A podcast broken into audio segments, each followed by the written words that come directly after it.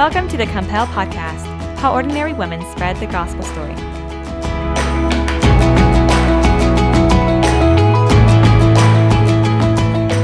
Hi, thanks for joining us today. I'm Lauren Dukeman. And I'm Leslie Dirksen, and we are your Compel Podcast hosts. We're so excited you have joined us. On this podcast, it's our desire to talk with you about mission related topics and connect you to ordinary women involved in gospel spreading work.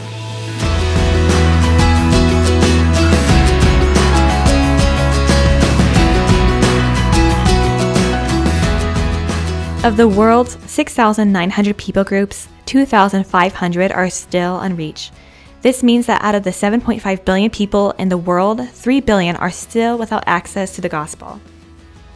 We are a ministry of Ethnos Canada who helps local churches mobilize, equip, and coordinate missionaries to these people groups. On this podcast, we will get to hear from women from all over the world telling their stories of how they've been involved in spreading the gospel story to the ends of the earth. Yeah, and the way that they're involved looks different for every person. Some are Bible translators, some are administrators, some are supply buyers, many are single, some have little kids, while others are empty nesters. Our prayer is a simple one that God would be glorified as ordinary women share how they have lived out the Great Commission, and that God would use these faith stories to stir in us the urgency of sharing the gospel to everyone. So we look forward to hearing from women in all walks of life and how they have been involved in translating the Bible, teaching literacy, discipling women, as well as women supporting church planting among the unreached from here in North America. So join us as we hear how ordinary women spread the gospel story.